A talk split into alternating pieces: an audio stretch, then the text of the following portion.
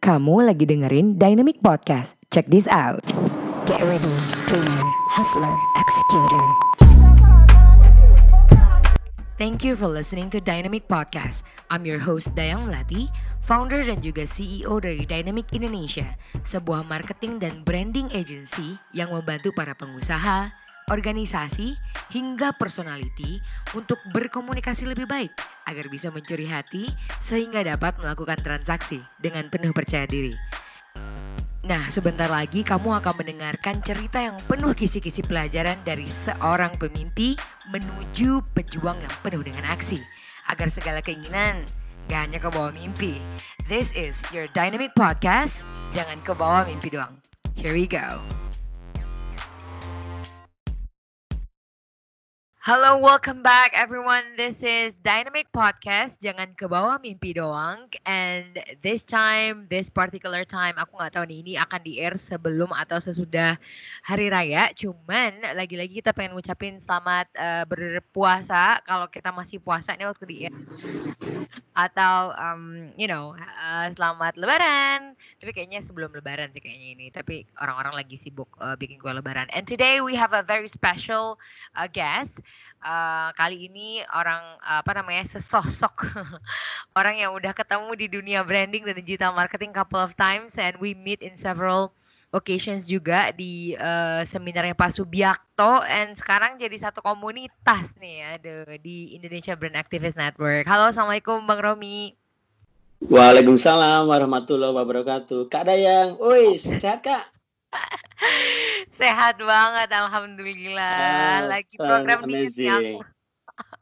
Woi, program diet? Woi. Lama Ramadan ini turun 3 kilo aku. Oh iya, wah masih menangan aku dong. Aku udah 6 kilo nih bang. Ini kita berlomba kan ya? Aku selip. Target gue itu 56. Oh iya. Sekarang 60. Sekarang berapa? 60. 60. Oh, Oke, jangan tanya aku berapa ya. Please. Oh iya, enggak, enggak, enggak. Aku tahu itu enggak boleh. Yang penting turun kilonya aja ya, nanyanya. Kilonya aja udah. Oh my god, kocak banget sih ini semua keren banget Bang Romi, thank you banget loh ya udah uh, apa namanya nyempatin waktunya yang katanya everyday feels like Sunday gitu ya.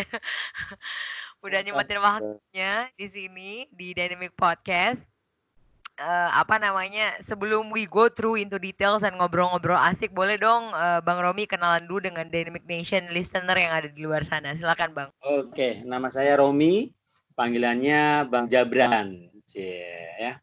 Dipanggil Bang Jabran itu karena teman-teman suka nyebutnya itu Jabran branding. Akhirnya disingkat jadi Jabran. Kira-kira kayak gitu deh. Oh gitu. Jadi jadi Bang Jabran itu, aku kan juga tahunya Bang Romi kan. Terus tiba-tiba yeah. orang manggil lu Jabran Jabran ya kayak. ini, bukan bukan aku tuh yang bikin itu. Oh gitu. Bukan aku yang oh. bikin itu. Iya. Kalau kalau ngomongin kalau ngomongin sosok yang kalau jagoan itu kan bisa dibilang kan dia kayak yang tempur, yang masih salto, yeah. yang masih lari gitu ya. Cocok lah tapi kalau master kan yang sekali mukul langsung mental. belum, belum. Masih yang mencari jati diri. Asik, asik, asik. Oh, jadi nih kalau eh, indikasinya kayak gitu ya. Kalau seandainya yeah. jagoan tuh masih bisa kalah, masih bisa learning curve-nya masih, masih ada gitu ya. Masih, masih. Iya, oh, ya, masih. Oke, oke, oke, oke. Wah, keren, keren, keren. Oke, okay, so ini Bang Jabir ini adalah seorang CEO dan founder dari Jagoan Brand, sebuah digital marketing agency juga ya, Bang ya? Yes, betul banget. Di New York Letak, apa USA? Wes, letaknya itu di Nusa Kambangan Island. Maksudnya near, near Nusa Kambangan Island. Jadi oh. butuh waktu sekitar uh, 10 menit lah buat nyebrang ke Nusa Kambangan. Nah, makanya aku tuh lebih senang kalau nyebutnya itu di mana kantornya? Ya, near Nusa Kambangan Island. Pasti pada ngerasa ini ini ngejok atau enggak emang literally lu, lu di pulaunya Nusa Kambangan ya bang ya? Ya nyebrang 10 menit, nyebrang 10 hmm, menit okay. ya, 10 menit. Keren, keren, keren, keren. Cerita dong Bang Jabran. di Kota Cilacap. Tepatnya di Kota Cilacap. Oke, okay, Cilacap, Cilacap City guys, Cilacap City. Oke. Okay. Bang Jabran, Ini kan kita um, apa namanya di podcast kali ini kan kita bakal ngobrol ngobrolin brand bersama jagoan branding nih. Terus gue juga punya beberapa bisnis gitu kan dan segala macam. Cuman kita ini dong bisa throwback dulu nggak ceritain ke kita siapa Bang Jabran itu sebelum jadi Bang Jabran dan asal muasalnya jagoan brand ini tuh gimana gitu? Boleh boleh. Monggo. Oke okay ya. Awalnya itu senang banget di dunia desain grafis di dari tahun 2000-an lah ya. Saya nggak mau nyebut nggak nyebut angka pastinya ya. 2000-an. Hmm. Aku belajar sama yang namanya itu Andika. Andika itu founder CEO-nya Syafaat Markom yang udah 22 tahun. Jadi agensi branding yang udah 22 tahun. Aku belajar dari dia itu Apa nama mengenal Syafaat Markom. Syafaat, Syafaat. Markom. Markom. Iya, di Jogja, di Jogja. Oh, oke. Okay. Oke, okay, oke. Okay. Nah, aku belajar sama dia langsung. Hmm. Uh, beliau namanya Andika. Uh, beliau ngajarin saya uh, apa sih yang namanya branding itu pertama kali itu pertama kali tahu branding itu tahun 2000-an dari dia. Wes. dari situ. Nah, dari situ ya bikinlah yang namanya apa usaha yang berkaitan dengan visual grafis. Hmm. Tapi belum ngomongin branding ya yeah. baru ngomongin soal visual grafis aja sih. Nah, baru terupdate lagi ketika ketemu Subiakto.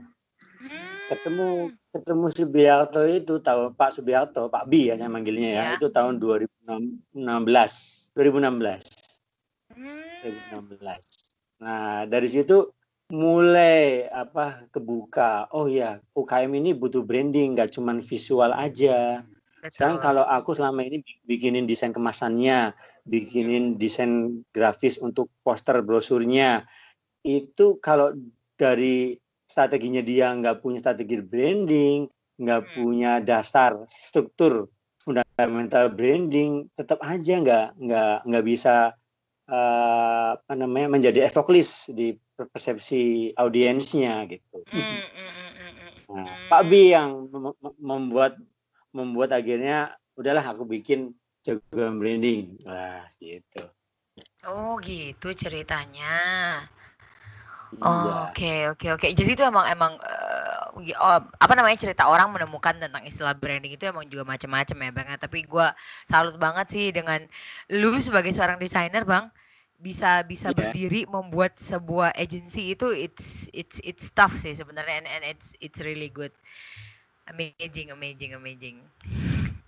Oke, okay, so uh, di beberapa tahun uh, Bang Jabran uh, di dunia branding ini nih, uh, di jagoan branding ini, kan udah nemuin berbagai macam UMKM dan segala macam. Menurutmu ada perbedaan nggak sih treatment atau proses branding UMKM dengan uh, proses uh, branding um, bisa dibilang produknya menengah ke atas lah gitu? Oh, atau oh, iya. bisa dibilang nggak okay, okay. UMKM lah ya mungkin bisa ya, dibilang yeah. gitu. UMKM plus ya. lah ya yeah. UMKM plus gitu ya okay. benar ya nah mm -mm. sebenarnya sih yang bedain UMKM min min sama UMKM plus itu sebenarnya di mindset aja sih sebenarnya di mindset di jadi mindset? kalau UKM itu mindset ya UKM itu mindsetnya aku kan UKM mas aku yeah. aku kan UKM bang UKM itu enggak UKM itu ya cuma bisa gini. UKM itu ya paling terbatas di modal, UKM itu ya paling terbatas di terbatas dan terbatas. Nah, sebenarnya di mindset aja sih. Sebenarnya di mindset. Asal kalau kita bisa ngobrol gitu ya, bisa apa ya, pendampingan ya, pendampingan. Bisa dampingin, bisa dampingin dia. Ya memang sih butuh passion ya, butuh apa kesabaran ya. Tapi ketika mindsetnya udah kebuka, larinya kenceng loh. UKM itu lincah UKM itu lincah soalnya, lincah yeah, dan yeah, yeah. Ya, gitu. Tinggal dimainin aja remnya. remnya di, di Re, remnya itu di brandingnya. Dan ah. dia dia nggak keluar dia nggak keluar dari strukturnya dia. Oh yeah. ya brand, branding saya kan brand development saya seperti ini. Wah nggak bisa. Saya kalau saya ngegas gini saya keluar dari identitas saya. Nah itu sebenarnya akhirnya. Yeah, yeah. Akhirnya menjadi remnya dia dan akhirnya itu membuat effortless di audien dia. Oh brand itu khusus buat pelangsing brand itu khusus buat uh, rambut uban ibaratnya gitu. Lebih lebih memudahkan ya kan? Brand itu khusus minuman untuk yang healthy drink. Brand Iya. itu khusus yang manis aja yang penting bikin kita uh, manis hari hari hari terasa manis gitu. Jadi gulanya plus plus plus plus plus gitu. Nggak masalah kan? Beda Iya. audiensnya kan? Benar Iya. ya Wah, aku Ini suka mindset. Jadi di mindset ya. Ada orang yang aku juga eh, setuju sih sama sama, sama Bang Jabran. Bahkan juga Pak Denny Santoso pas aku interview beliau juga ngomong orang-orang yang bilang dirinya UMKM itu tuh wis membatasi kemampuan dirinya gitu ya. Aku tuh nggak bisa, aku nggak punya uang, aku nggak bisa. Ah, nah ya, iya jadi iya, susah juga ya. Mm. iya beneran itu dan aku kadang-kadang mancing ya Iya. Kebetulan aku juga aku tuh co-founder juga di Yayasan Gerak Sedekah Cilacap. Oke. Sudah berjalan tahun-tahun ke-6. Ini tahun ke-6. Wow. Alhamdulillah. Masya Allah. Ya. Uh, kita ada di tujuh apa? Kita dibantu di support di tujuh negara. Di Brunei, Singapura, Korea, Jepang. Itu uh, teman-teman warga Cilacap karena Cilacap ini kan penyumbang TKI TKW terbesar di luar negeri. Wah. Oke. Benar. Nah, alhamdulillah kita bisa bisa silaturahmi sama mereka, mereka bisa kita jalin buat di ranah kebaikan itu di Yayasan Gerak Sedekah Cilacap. Nah, Oke. di di GS ini saya sering banget nemuin uh, ketika mereka udah pulang, mereka kerja tiga tahun misalkan di Jepang, mereka pulang kan bawa duit ya, Iya. bawa duit. Mereka aku mau mau bikin usaha nih. Nah, jangan Hmm. bilang bikin usaha, bikin brand lokal. Ya, kita Iya. ganti kita bikin branding lokal. Nah, kita kasih, kita suntik lah dalam artian uh, struktur brand itu kayak gini gitu. Jadi kan paham. Kasihan soalnya uh, ketika mereka nggak ngerti ilmunya, um, main mainnya akan tadi larinya kenceng banget gitu. Kalau Mhm, kalau yang mhm. pegang duit larinya kekencengan gitu kan. Iya. Kalau yang nggak nggak pegang duit ya nggak bisa apa-apa gitu. Iya, iya, iya, iya. Kalau mentalnya apa cara berpikirnya di UMKM. Nah itu kita harus dampingin sih, kita harus dampingin. Nah ketika Hmm. pendampingan itu kadang-kadang kan terasa berat ya. Duh Iya. bang kalau bay- bayar segitu pendampingan setahun nggak ada duitnya. Mental UMKM itu mental gratisan. Iya, iya, iya. Betul, mental. UMKM itu mental gratisan nggak ada yang Heeh, serius. Nah aku aku tembak pakai empati. Nih Mhm. gini aja, bayarnya sama aja kamu sedekah. Jadi Mhm. Saya kan ke founder sama wakil ketua di Yayasan Gerak Sedekah Cilacap. Mhm. Udah kontrak aja, kamu kontrak sedekah selama setahun. gitu aja. Kontrak sedekah aja selama satu tahun gitu. Oke. Jadi buat ngakalin itu loh mental UMKM yang mental gratisan. Iya, iya, Tapi iya, iya. mereka pasti akan oh iya sama aja aku, aku sedekah ya bang. Iya gitu. Iya, iya. Itu cara ngakalinnya gitu kalau aku karena aku Oh. pengen mereka juga mereka juga aku juga pengen UMKM itu jadi brand lokal memiliki Mm-mm. ilmu brand kalau Iya. enggak gitu caranya kapan mereka naik kelas kapan Hmm. mindset mereka berubah karena mindset Betul, gratisan kan. Ih, pernah tapi aku setuju, setuju banget sih Bang yang kayak em, ngomongin tentang mindset gratisan ya. Bukannya kita nggak mau membantu atau segala macem gitu kan istilahnya gitu. Untuk beberapa aspek area pasti ada yang bisa dikolaborasikan, pasti bisa dikolaborasikan gitu. Cuman kalau seandainya eh, mindset-mindset seperti ini terus hidup, sehingga mereka yang kayak udahlah punya mindset seperti itu dan nggak mau berinvestasi kepada diri sendiri juga gitu. Yang sedihnya gitu ya Bang ya. Maksudnya kita kan pengen brand lokal itu sustainable gitu kan. Kita pengen brand lokal itu tuh benar-benar bisa eh, berdiri sendiri dan pastinya bisa menghasilkan uang gitu. Nah kalau seandainya memang kapasitasnya itu emang harus dikerjakan sendiri, sedihnya itu mereka malah nggak aware bahwa mereka harus berinvestasi kepada diri mereka gitu kan. Kalau mereka nggak mau berinvestasi kepada yang lain gitu. Kalau menurut Iya. Bang Jabran sendiri itu gimana untuk apa namanya memanage talent eh, brand lokal itu sendiri gimana Bang? Iya, yang paling yang paling penting adalah ketika mereka itu dikasih visi misi. Jadi Hmm. uh, goal ya, goal and value. Goalnya apa dan value-nya apa. Jadi dua dua kunci ini lah. Atau kalau di bisnis visi misi, kalau di brand ya goal and value.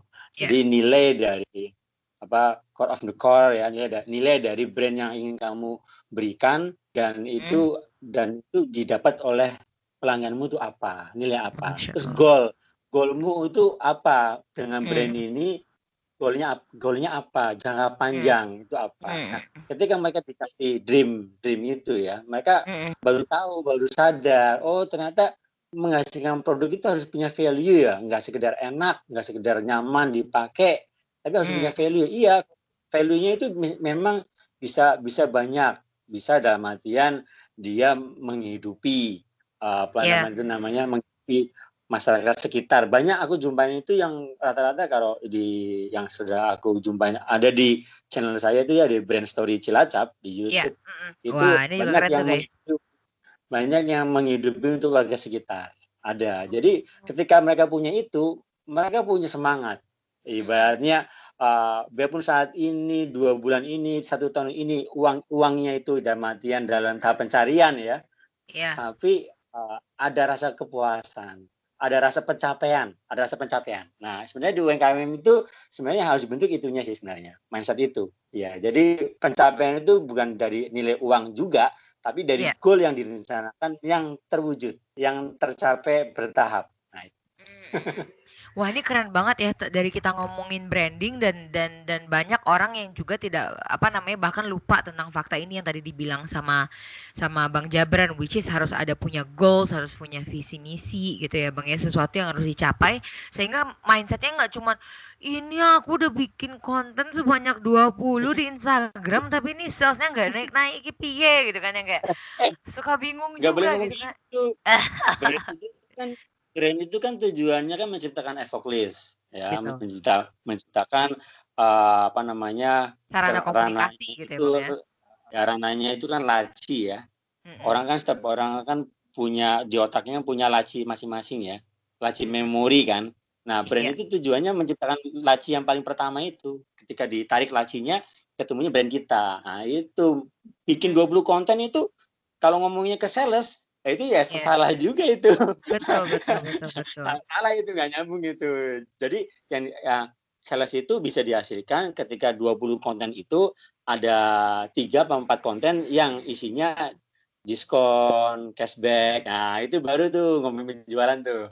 Iya, iya. Which is juga nggak mungkin dalam satu waktu langsung jeber kayak gitu juga kan, Bang Iya. Bener. Yang nggak sabar-sabar ini kadang-kadang emang lucu gitu, gemesin pengen nyentil gitu. Pasti nah, pasti sering jumpain ya. Sering yeah. jumpain ya. Tadi langsung konten soalnya. konten. Betul betul. Kalau menurut Bang Cabran sendiri uh, skema yang pas dalam membangun branding uh, branding untuk brand lokal sehingga mereka bisa sustain itu apa ya Bang tipsnya atau patternnya atau langkah-langkahnya Bang?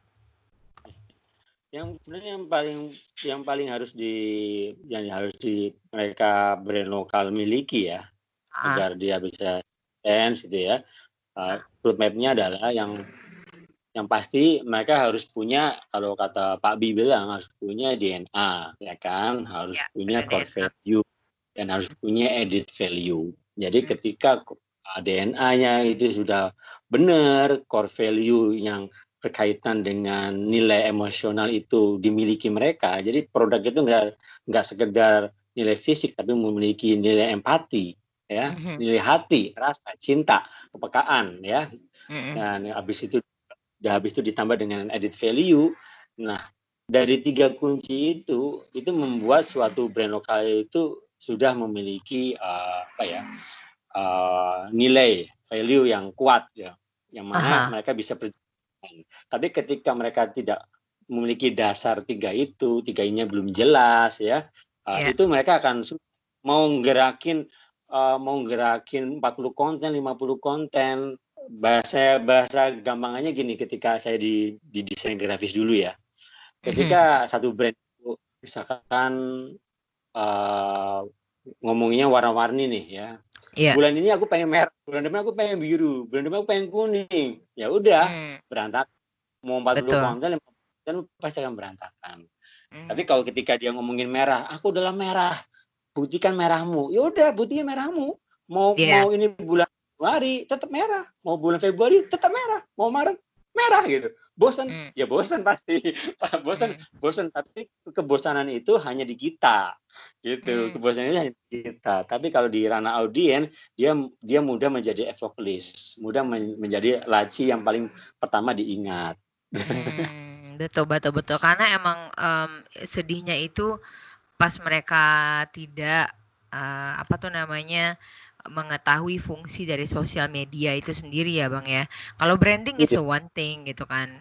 Uh, kalau apa tuh namanya uh, sosial media itu tuh bukan sarana untuknya sales tapi untuk berkomunikasi itu sih kalau menurut abang Iya. gimana? Aku sih ngelihatnya Iya. seperti itu gitu.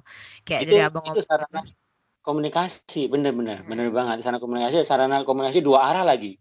Iya betul. kan? Kita Iya. bisa nyapa mereka, bisa interaksi, dan itu belum selesai ranahnya. Ini kalau Hmm. di sisi marketing ya, di sisi marketing ada marketing yang lebih ke cross lagi. Iya. Dari ketika Instagram itu kan hanya sisi luar ya, sisi Iya. baju. Jadi dari Hmm. Instagram itu kalau ngomongin di ranah di ranah marketing itu kita bisa collect database mereka. Dari database mereka itu kita bisa sapa daily ya kan. Iya, Namanya betul. bahkan kita bisa sapa gitu namanya. ya. Nah, perjalanan masih panjang itu. Kalau cuma ngomong Mm-mm. 20 konten kok nggak ada hasil, weh Iya. itu baru yang di luar. Ya kan? Bener Baru banget bang. dia cantik ya. Ya, belum ngobrolin, dia belum belum bersapa-sapa gitu loh, ya kan? Mm-mm. Mhm. Mm. Iya, setuju banget. Jadi abang tadi uh, untuk nge-summarize lagi ya tadi pas abang bilang patternnya tadi pertama itu apa tadi bang? Untuk brand lokal itu Ya. bisa sustain satu. Satu ya harus memiliki tadi kok uh, DNA yang yang benar. Hmm, DNA tiga yang tadi ya membedakan. DNA Iya. yang membedakan. Situ Kedua ag- ag- akhirnya kan dia uh, core value. Core value itu value. kan membuat empati, rasa, Mhm. cinta, ya kan? Mhm. Ya, Bandingin ya ketika sekarang itu brand lokal begitu bergemuruh ya. iya. Brand lokal itu begitu rise up sekarang ya. Mhm. Kopi aja dulu kalau ngomongin kopi kita cuma ngomongin satu doang kan yang Iya. disebutkan. Bener Iya. nggak?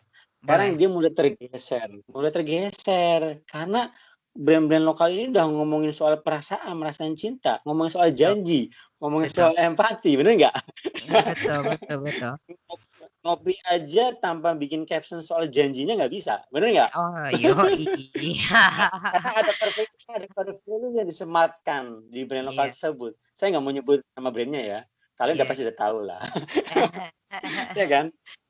Kalau Iya kita bener ya. seandainya Bang, eee, seandainya nih kita taruh nih Bang, kita taruh nih adalah sebuah, eee, misalnya ada UMKM nih, contohnya karena kita tadi ngomongin kopi gitu ya, eee, anggaplah kopi apa ya, kopi tradisional apa ya Bang? Ada kopi tradisional di Cilacap nggak Bang? Kopi terus Indonesia ada, ada Apa? Cilumping, kopi Oke. Cilumping itu kopinya di kopi atas. eee, kopinya gimana? Kopinya di atas mana Bang? Di atas gunung di Cilumping. Oh gitu, oke.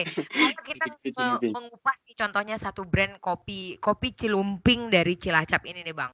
Apa sih brand Hmm. DNA eh, DNA-nya, apa sih core value-nya, apa sih added value-nya biar nih listener kita tuh juga bisa nge-reflect gitu ke dirinya. Oh, jadi kayak gitu ya maksudnya yang namanya apa namanya membuat infrastruktur brand itu.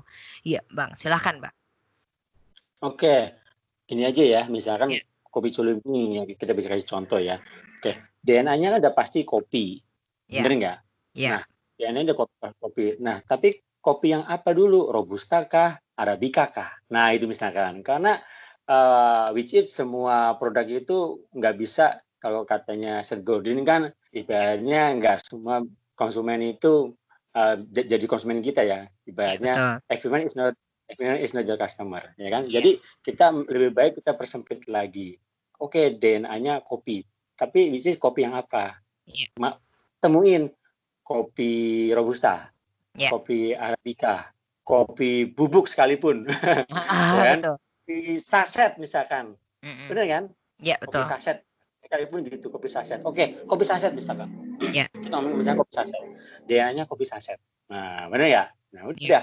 Oke, habis itu kita sudah tentuin DNA-nya kopi saset. Dia akan ngelawan namanya kapal api, bener nggak?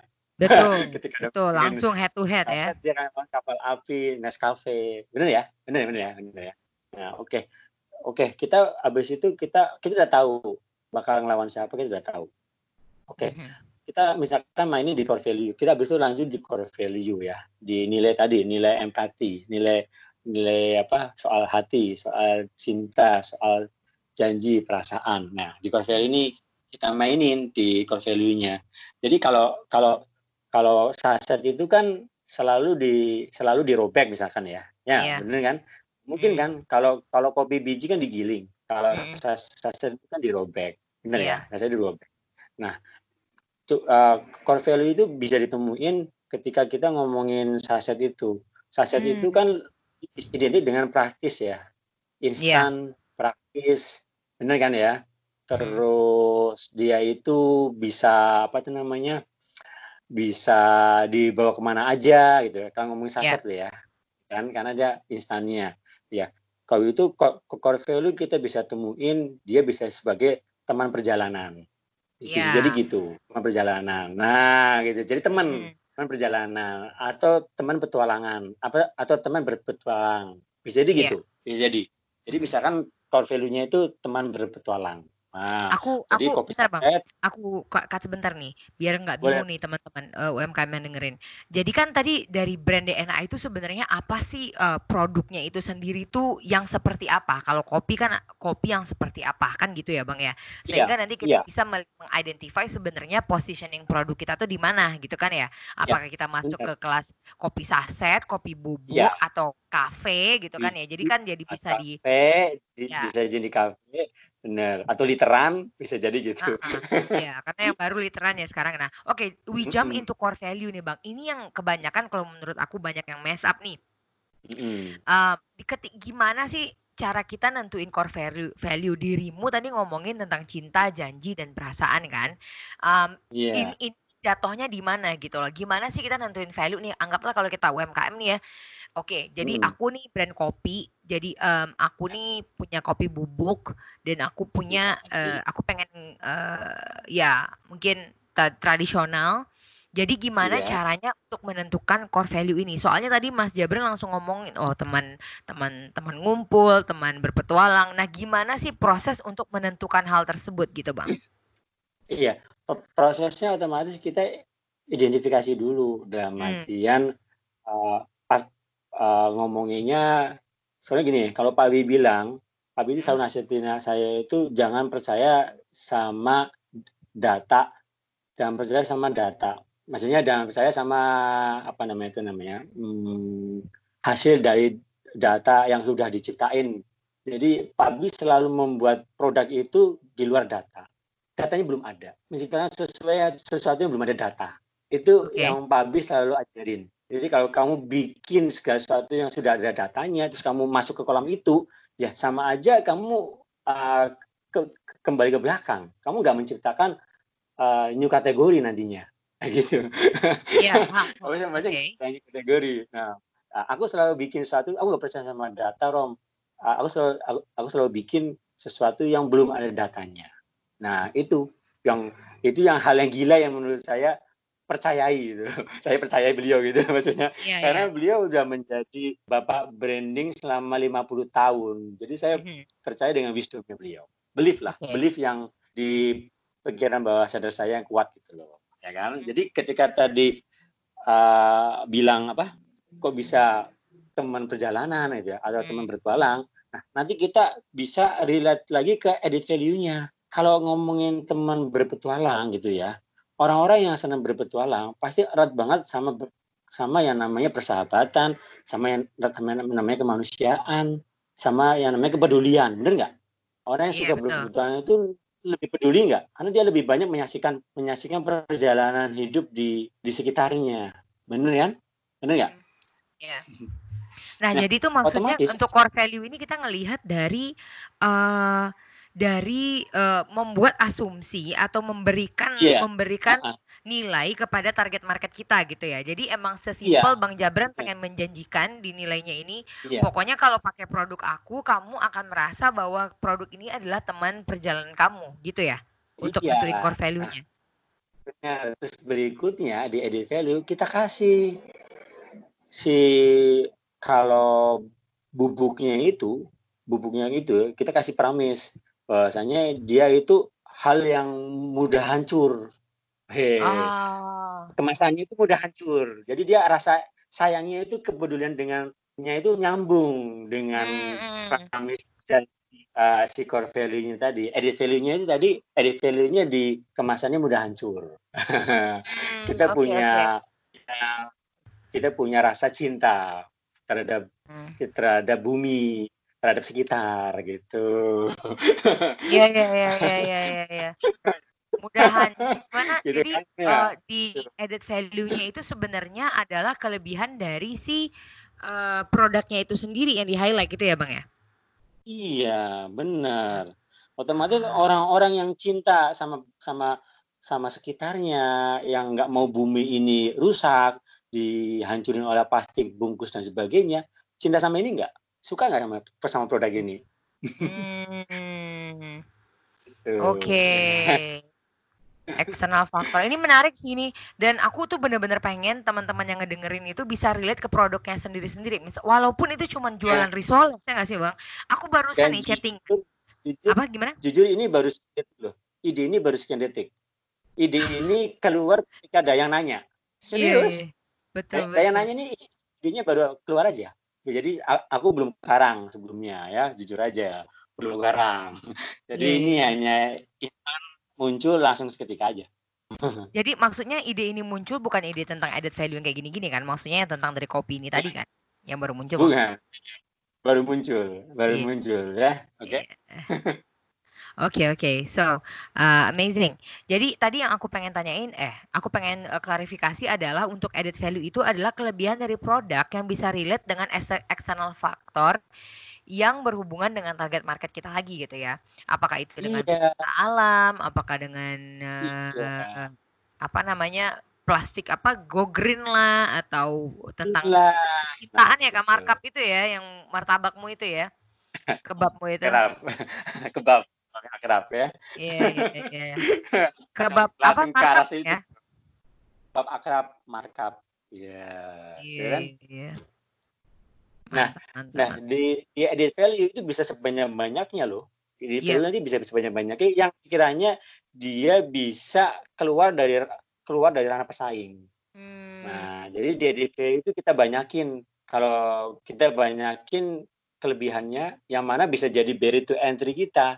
Barrier to entry itu semacam uh, tong-tong menghalangi pesaing itu meniru kita. Nah, itu. Jadi di, di edit value kita kita banyakin aja.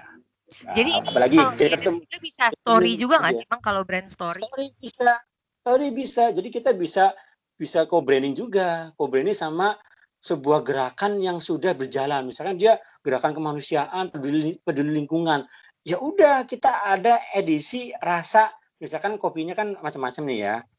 Apa rasa kalau kita misalkan rasa peduli Ya. apa rasa sayang rasa rasa sayang rasa sayang alam misalnya gitu loh. Rasa rasa rasa peduli apa. Jadi kita sambungin aja ketika ngomongin rasa peduli peduli alam jadi kopinya itu rasa peduli alam. Wah. Iya betul. dalam arti tapi tapi ingredientnya ingredientnya itu misalkan arabica Iya. arabica apa misalkan arabica Ara- arabica apa misalkan ingredientnya tetap ada fact-nya Iya. ya fact-nya tetap ada nah dia bisa collab collab collab sama sebuah komunitas yang sudah bergerak jadi ke- kemasannya itu dia khusus loh misalkan uh, Iya. dengan komunitas kayak gitu bisa ya kan hmm. Iya iya iya iya. Wow ini ini daging semua nih. Maksudnya lebih lebih apa namanya? Ini kayaknya seminar kita dua hari dirangkum jadi beberapa menit gitu ya, sama Pak B belum gitu ya. belum ngomongin brand brand aktivasinya loh wah Iya betul. ngomongin aktivasinya coba Dayang Dayang tak kasih challenge nih Ah. aktivasinya apa misalkan bikin video satu menit coba A- Eh, aktivasinya oh ini dibikin video satu menit coba Oke, nggak? kayaknya kalau bikin brand karena tadi ini added value-nya itu adalah tentang go green dan kayak reduce plastic waste gitu kan. Kayaknya story-nya bisa dimulai dari itu sih emang dari lingkup orangnya yang naik gunung gitu kan. Atau emang scene-nya scene satu intronya kita nge-highlight problem yang dia udah kayak bengah banget, udah bete banget yang dia di kota gitu kan, yang di cafe, yang segala macam. Terus tiba-tiba eh she atau he need some escape gitu. Dia naik ke eh, apa namanya akhirnya nemuin lah dia si kopi si kopi apa nih namanya kopi Ciluping ini. And ternyata dia naik gunung dia ngerasa ngerasain gimana apa namanya yang ada di situ gitu kan. Waktu perjalanannya dia dia bisa minum itu pas naik gunung sama teman-temannya. Haha bisa hahi waktu itu. Sini wah kayak seru ya. Kok aku jadi ngebayangin ya sumpah kayak enak banget. Kopi panas terus ada keluar ininya dingin terus disuruh gitu ya kayak oh sama sih puasa ya Allah. puasa puasa itu ya. Key poinnya, key poinnya balik lagi kepada core value-nya tersebut itu ya Bang ya. Gimana sebenarnya kopi instan, kopi bubuk ini yang instan praktis ini tuh benar-benar bisa pas waktu dia bisa masukin ke dalam tas, bisa dimasukin ke dalam kantongnya gitu nggak sih Bang? Terus pas yeah. nyampe ini ternyata dia masih sisa satu paket gitu dengan satu tromos yang dia aduk dan bang gitu udah jadi benar-benar bisa jadi teman perjalanannya. Wow kalian nggak asing ya? Uh. Kalau di sini aku jadi bisa ngebayangin ya, bisa langsung tahu lokasinya di mana, bisa tahu problem identification-nya kira-kira seperti itu. Mudah banget, iya. Bikin kontennya ya. kayaknya juga nggak lebih stres gitu ya. Iya. Padahal ini ide ide brandnya cuma sepersekian menit tadi bikinnya kan? Betul, betul, betul. Sepersekian ya menit banget. Iya, iya, iya. Tapi ini emang butuh mungkin karena yang ngobrol kita berdua kali ya, tapi there are times yang kayak mungkin teman-teman yang UMKM sekarang yang sendiri atau segala atau belum berada dalam komunitas mau mungkin akan takes time juga kan bang ya. Mungkin kita saranin buat ngelihat-ngelihat brand yang udah jalan gitu ya nggak sih bang? Biar ya, biar exposure-nya itu pengetahuan dan pengalamannya juga lebih banyak gitu ya nggak sih? Sebenarnya sih ini sebenarnya sama slogannya aku jagoan ya, branding ngebrand seketika. ngebrand seketika. gitu ya. Oke oke. Gitu. Mantap mantap. Eh, ini ini benar-benar core banget. Loh. Abi kan Abi kan cerita rumit ya. Dua hmm. hari dia kalau bikin workshop kan dua hari ya. Rumit ya. Hmm. Nah, ini tak kasih rahasianya Pak Abi ya. Dia pernah ngomong, Rom sebenarnya aku malu loh, Rom. Malu gimana? Sebenarnya itu gimana gitu ya sebenarnya aku itu megang ekornya baru baru ketemu badan, kaki, tangan, jarinya. Itu. Asal ekornya udah kepegang, ekor idenya udah kepegang, ah, akan ketemu jari, okay, kaki, tangan semuanya. Hmm. Sebenarnya se sekejap itu sebenarnya, seketika, seketika itu sebenarnya ngebangun yeah. brand. Itu itu itu Pak Bi kasih persepsi itu tuh. Pak Bi hmm. kasih persepsi itu. Iya iya, karena beliau emang udah emang udah biasa se udah biasa itu gitu ya tahun, 50 tahun. Aku kasih iya. kan ya mu workshop dua hari kan pagi hmm. sampai sore malam gitu kan dua hari. Iya, Sebenarnya iya. aku malu loh Rom kata dia gitu. Sebenarnya nemu ini itu mudah ketemu ekornya aja Rom nanti yang lainnya yang lainnya bakalan jadi wujud katanya iya, gitu. Iya, iya. Beliau, ya kayak tadi beliau, dayang tadi langsung nemu aktivasi hmm. videonya, Dayang langsung berimajinasi. Gitu. Tapi ini emang penting guideline-guideline seperti ini ya dan dan apa tuh namanya um, come to my next question. Kalau menurut Bang Jabran, DNA brand kan pasti nggak bisa diganti ya. Mungkin karena lu jualan itu gitu istilahnya. Tapi kalau untuk core value sama added value possible nggak sih kita berubah gitu? As kita UMKM kan pasti ada trial and error nih. Dulu gue terkenal added value-nya contohnya misalnya nih kalau kayak so apa nanti uh, aku bilangnya kue lapis ya? Eh bukan bukan. Apa risol gitu contohnya. Aku terkenal dengan risol yang isinya warna-warni. Tiba-tiba dia pengen ganti gitu bang iniannya. Uh, dari sahabat ibu-ibu menjadi makanan kekinian gitu contohnya. Gimana tuh bang menurut bang Jabran? Uh, oke. Okay. kita bantu dulu ya. Buat nemuin DNA itu ada banyak pilihannya. Ada dari goods ada dari service ada dari experience dari events, ada dari persons, ada dari place, ada dari properties, organization, information, ideas. Nah, dari Lu baca buku tadi ya, yang saya gila. Apal sih, apal aja apal. Apal. Udah kan ngebrand seketika, ngebrand seketika. Nah, sebenarnya itu guideline-nya gitu, nemuin DNA di situ. Jadi oke, okay, DNA-nya udah satu misalkan tadi kue apa tadi? Kue lapis ya? Uh, ini kue apa nih, tadi? Risol, risol ini mak-mak kan sekarang banyak risol. Risol, risoles ya, risoles. Nah, asal si risoles itu udah sudah kuat DNA-nya, saya aku yakin edit value aja bahkan nggak nggak dibutuhkan loh bahkan Hmm. edit value nggak dibutuhin asal resource itu misalnya gini kalau ngomongin UMKM kan gampangnya ya uh, resource ini bahannya resource apa aja sih isinya apa aja resource ini Kan dalamnya apa aja kentang gitu kan, ada mihun gitu isinya. terus apalagi apalagi apalagi Kentang, apalagi mihun, gue nggak bisa masak lagi nih, nggak pernah bikin risol bentar ya. Kentang, mihun, kayaknya ada ayam gitu ya sometimes. ada mayonya nggak ada mayonya nggak resource itu Kamu ada ya mayo ya, biasanya ada mayo gitu ya. ada mayo ya nah ya oke Ken- kentang itu umum Ya. Ini kalau yang paling gampang ya, kalau yang udah nggak butuh edit value nih. Ya. Saya mau resource tapi yang dengan kekuatan DNA saya sudah kuat. Oke, gitu ya. Oke. Berarti kamu mainin di goods. Di goods ya, berarti goods ya. Ah. Kamu ambil di opsi goods-nya aja. Goods ya, ambil di opsi goods ya. Jadi nggak butuh idea, nggak butuh idea. Kalau tadi kopi kan mainnya di idea, misalkan ya. Ya. Oke, ini ngomongnya di goods aja. Goods-nya aja dikuatin. Uh, mayonya, mayonya itu yang dia itu ciptain resep rahasia. Resep rahasia dia itu misalkan dia punya ingredient yang jadi resep rahasia ketika orang gigit keruk gitu terus dia rasain sensasi yang ah aku nggak bisa temuin nih di mana-mana. Nah itu. Itu aja. Eh, cinta pada gigitan pertama lah. Love at first bite gitu. Dia kan dia dia begitu gigit kriuk terus melumer mayonya di dalam di dalam lidahnya sampai di kerongkongan itu sampai turun turun ke hati. Nah Ya. gitu kan. Jadi eh, ini ini aku aku nggak temuin ini resolusi ini di mana-mana.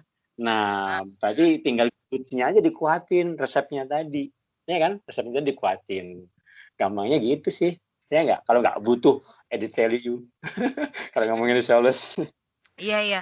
Cuman ini kan kebanyakan kalau ini tambah seru ya obrolannya ya. Nih udah tinggal berapa menit lagi nih. Eh, nah, eh, ini deh pertanyaan inti terakhir deh Bang sebelum lo masuk ke ininya. Ini Iya. kayak penting banget nih. Em, kalau seandainya nih eh sebuah brand itu udah ada kayak teman-teman UMKM nih baik yang dia jualan baik dia yang jualan eh, baju lah atau jualan makanan takjil lah yang kayak gitu-gitu kan. Nah, dia udah punya nih dan yes. eh, apa sih advice buat lo eh, buat mereka dari Kak dari Bang Jabran biar brandnya mereka itu eh long long lasting gitu biar brand lokalnya tuh tuh bener-bener kelihatan gitu ciri-cirinya sehingga mereka juga bisa sustain dan juga create money menurut Bang Jabran tipsnya apa tuh buat orang-orang ini Oke, kalau kita melihatnya sebagai brand sebagai eh, obat untuk sakit atau Mhm. sebagai ini masalah yang di audiens dan kita menjadi jawabannya, Ya. that's it selesai. Dalam arti kita sudah ngasih masalahnya selesai, udah dia nggak akan beli lagi kita. Kadang-kadang kan eh, ada yang bilang persepsi seperti itu. Brand kita harus menjadi eh, harus menjadi jawaban dari masalah yang ada, bener ya? Brand kita harus menjadi Hmm. menjadi jawaban dari masalah yang ada. Nah, ketika Iya. brand kita sudah sudah menjadi jawaban dari masalah yang ada, ya dia nggak akan nggak akan nggak akan menjadi uh, nggak akan menjadi kelanjutan dong. Oh sudah dipecahin masalahnya, gitu. Nah, Mhm. jadi sebenarnya yang perlu di yang perlu dibangun untuk untuk audiens yang sudah ngebangun brand saat ini ya, buat teman-teman brand lokal yang saat ini sudah ngebangun brandnya setahun, dua tahun, sepuluh tahun, 15 tahun, itu aku sangat hargai banget lah. Itu pasti penuh dengan peluh, keringat, darah, perjuangan pasti ya. Dalam artian aku pun ngerasain banget lah di kebab itu aku 14 tahun itu. wow 14 tahun. di Dan kebab itu aku 14 tahun Bang 14 tahun dan aku nyematin mensematkan kata akrab itu baru dua tahun yang lalu. Hmm. Mensematkan kata Wow. akrab. Berarti kan 12 tahun, 12 tahun 12 tahun aku nggak punya core value. Kalau boleh dibilang. betul betul betul 12 tahun betul nggak punya core value gitu. Tapi Heeh. kok bisa sustain 12 tahun? iya Sekarang Mhm. 14 tahun. Nah, makanya- makanya aku selalu hargai banget teman-teman brand lokal itu. Meskipun Hmm. mereka saat ini fokus di DNA-nya, mereka ini pasti udah ngejalin DNA-nya loh. Sudah, cuma nggak Iya. sadar aja.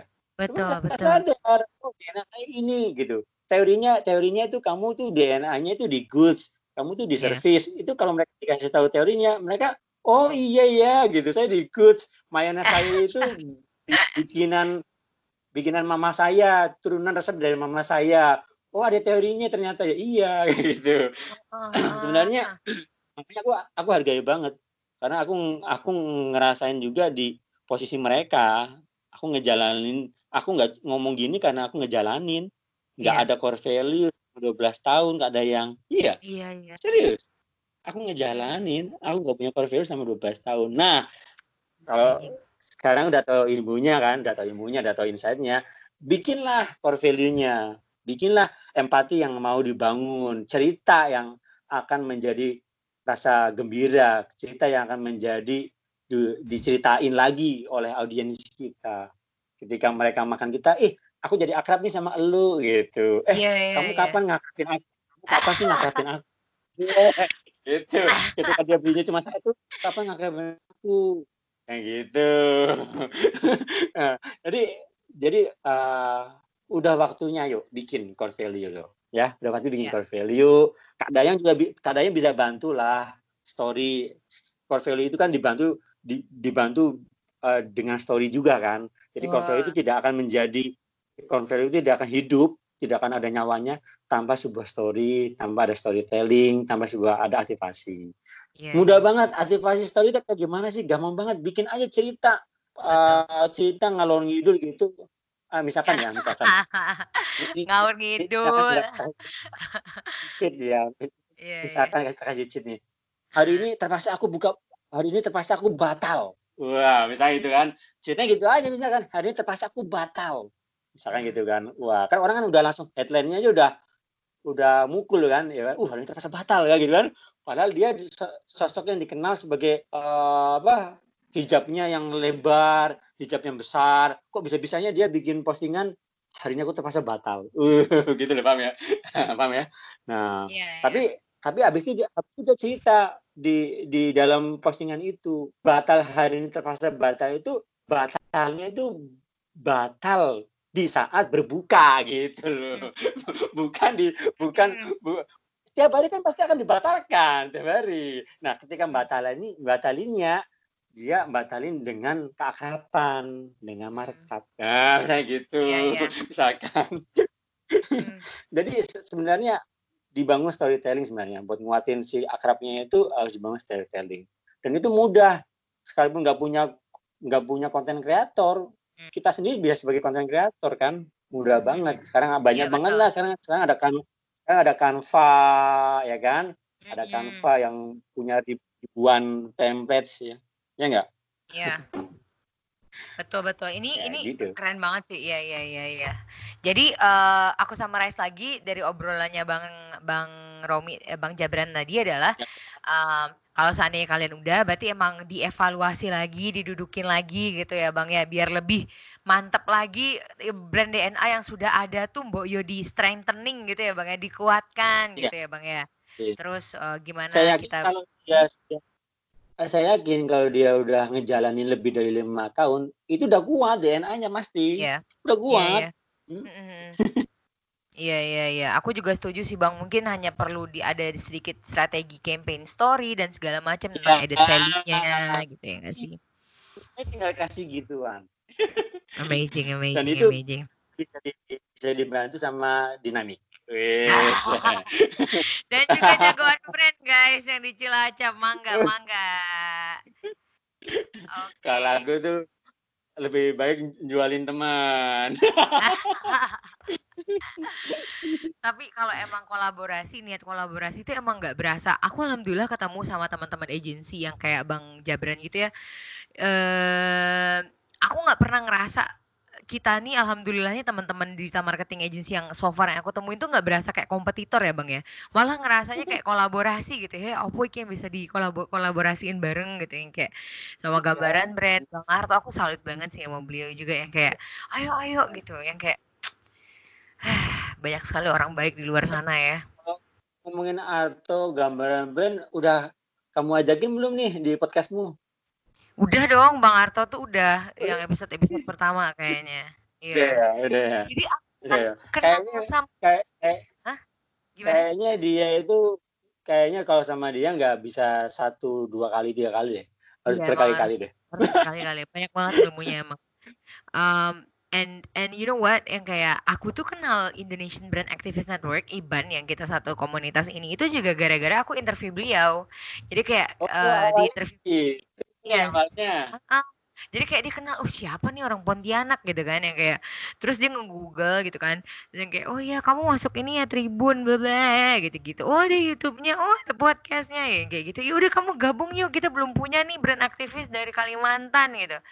Dan terjadilah yang sudah terjadi sekarang. Begitu ceritanya tuh.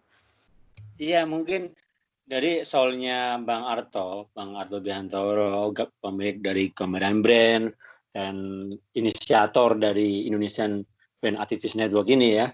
Beliau itu ngasih soul ke kita itu yang namanya sebuah uh, sharing and caring. Jadi gimana kita itu bisa sharing dan membawa orang, membawa sekitar kita gitu loh ya itu yang beliau beliau sematin itu di sol di ibannya itu yeah, makanya kayak tadi kan aku bicaranya udah sekarang udah bikin konten gampang kok pakai Canva aja. Nah itu kan sarana kita kan yeah. sering ya bahwasanya gak butuh brand agensi kok. Kalau kamu itu memang kalau belum ada budget gitu kan ya bisa Canva. Tapi minimal kamu bisa dapat insight dari podcast ini. Ya benar ya? Betul bang betul banget. untuk Canva gitu kan. Bikin kontenmu lewat Canva. Ya Iya tapi bener, aku tuh yang sedihnya gitu bang, uh, kita bukannya yang di agensi kan kita udah punya target market sendiri gitu kan istilahnya gitu untuk teman-teman UMKM gitu kita mau bantu. Ya tapi kalau seandainya emang berbayar ya juga uh, liatin kesungguhan kalian gitu nggak sih? Yang kayak ya benar-benar follow up ke kita seperti apa. Aku malah suka yang kayak gitu gitu loh bang yang kayak seneng gitu kayak chatting sama UMKM baru gitu yang nanya-nanya di Instagram Dynamic gitu kan kayak Bang Jabran atau siapa-siapa lah yang istilahnya yang bisa di uh, apa namanya bisa sharing bareng gitu istilahnya tuh malah seru gitu ya jat jatuhnya gitu. Iya betul banget. U UKM itu sekali lagi hanya soal mindset aja. Sebenarnya mereka itu brand lokal yang masih tidur. Iya. yang butuh dibangunin. Betul betul ya. betul. Betul, betul setuju ya, banget seberapa, tuh. Seberapa kuatnya kita caring. kita caring dan seberapa cepat mereka untuk uh, menemukan apa, apa untuk menemukan jati dirinya. Oh ya, aku ini brand lokal, aku bukan KM gitu. Ya kan? Ya, ya. Jadi saling saling bersinergi untuk menemukan sebuah jawaban. Brand lokal pasti bisa merdeka. Amin, amin. Merdeka. Oke. Okay. So, uh, any last uh, tips or uh, atau kata-kata penutup dari Bang Jabran untuk teman-teman Dynamic Nation listener di luar sana? Silakan, Bang. Oke, sebenarnya simpel ya. Hmm. Ini kata-kata yang aku kutip dari banyak banyak orang lah ya. Jadi aku lebih takut dengan seorang yang berlatih satu jurus selama seribu jam daripada orang yang berlatih seribu jurus seribu jam. Jadi gitu ya? kalau kalau kalau kalau kita saat ini kok masih di tahun pertama, tahun kedua, kita kok udah nyerah gitu kan kita belum mencapai seribu jam kita berarti ya kan jadi jadi capailah seribu jam kita itu achievement buat kita agar kita mudah dikenali dan kita menjadi jagoan dari apa yang kita miliki maupun yang kita jual. Aja. Hmm. wow wow wow wow. This is Bang Jabran guys yang subhanallah humble banget dan dan berasa banget. Emang orang-orang baik tuh di link di lingka di lingkup orang baik. Ya amin ya amin. Ya Allah. Kalian juga baik care Bang Jebran makasih banyak beneran dan juga apologi dari uh, kemarin kelasnya apa namanya jadwal yang cancel kemarin dan makasih banyak udah ngulangin waktunya hari Minggu ini untuk share-share